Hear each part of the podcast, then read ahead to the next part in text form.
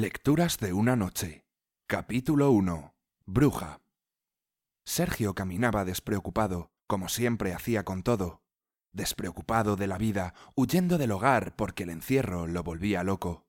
Tras la vagancia, llegó de casualidad a un prado, el cual jamás había visto hasta ese entonces, entre las colinas a su casa. Simplemente no era como cualquier otro. El viento traía un perfume a petricor fresco, las margaritas eran inmaculadas y el rocío de la mañana acariciaba sus pétalos. Es hermoso, dijo sin aliento, viendo cómo el sol se abría paso entre los campos y el reflejo en las gotas de rocío hacía que todo brillase tan perfecto como un diamante. Atónito, Sergio admiraba la belleza que se desplegaba frente a él a kilómetros. Los árboles eran más frondosos que cualquier otro que hubiese visto, y estos parecían centinelas resguardando el prado colocados en lugares estratégicos. Sergio ya no se sentía tan despreocupado como antes. Se agachó frente a un arbusto de margaritas y las acarició con tanto cuidado como jamás había sentido con nada, y un suspiro surgió de él al darse cuenta de que, bajo su tacto, las flores eran como un terciopelo suave, como las mejillas de una delicada mujer. De repente, el viento comenzó a soplar tan fuerte, haciendo bailar las flores. Se ven alegres, dijo con una sonrisa en su rostro, y él soplaba tan fuerte que entre los árboles sonaba como una melodiosa voz, y en sus cabellos sentía como si el viento lo acariciase. Entonces sacó su manta y bajó un fuerte y viejo árbol, la colocó para dormir la siesta. Cerró los ojos y se durmió tan pronto como si hubiera sido arrullado por el suave césped debajo de la manta y la canción de las hojas de los árboles moviéndose de un lado a otro. En sus sueños, una mujer vestida de blanco y tan brillante como el reflejo del sol surgió por debajo de la tierra, de entre las flores, que abrían el paso a la figura, que a la distancia observaba a Sergio con ojos llenos de tristeza y melancolía. A pesar de estar tan lejos, se escuchaba su femenina y embelesadora voz tan cerca de sus oídos como un susurro. De alguna manera sabía que era la voz de ella. Sonaba como el viento que choca en la copa de los árboles, y le dijo Soy prisionera de estas tierras, y en lugar de castigar al hombre, le he bendecido sus prados. Un jardín que florece todos los días, en donde los centinelas son tan imperturbables como un árbol, y cuidan de mí como la prisionera en que me he convertido. Aun así, conservo la belleza de una flor, pero la fragilidad de una también. Abre las puertas de mi libertad, te imploro, y demuestra al mundo y a mi quebrantado corazón que aún existe bondad en el mundo. Una fuerte ráfaga de viento sopló y Sergio despertó de repente.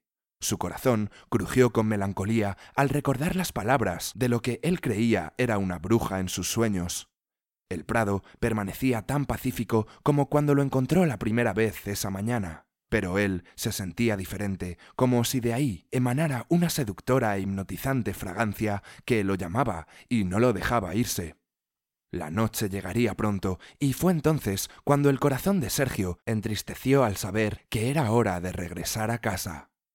Por fin regresó a su cabaña, y la noche llegó como de costumbre. Dejó sus cosas y se preparó para dormir después de la cena, como siempre, pero en su mente las cosas no eran igual. No había otra cosa en la que pensara más que en aquellas flores y en el extraño sueño tan lúcido que ahora era casi como si lo atormentase. Tirado en su cama, la impaciencia por volver al encantado prado de flores crecía y para la madrugada del día siguiente ésta era ya incontenible primera hora de la mañana y se dirigió hacia ella de nuevo y se encontró nuevamente con el jardín que parecía recibirlo con los brazos abiertos. Tenía la sensación de estar por fin en el lugar que debía estar y de nuevo preparó su siesta bajo aquel frondoso árbol. Se sentía feliz, como a quien le hace compañía un gran amigo. Así, las mañanas del despreocupado Sergio cobraron sentido. Su vida y sus días tenían un propósito, y aun cuando no estaba cuidando del jardín, en casa pensaba en él mientras hacía los quehaceres. Lo resguardó de las lluvias y las más fuertes tormentas, y le dio sombra en los días más soleados, y en su vida no había más soledad. No cuidaba de ese prado solo porque era hermoso, sino porque agregaban color a su vida y porque sin ellas su vida y las colinas no serían los mismos. Con los meses aprendió a amar cada uno de los pétalos de cada una de las margaritas de aquel prado, que día con día irradiaba más color.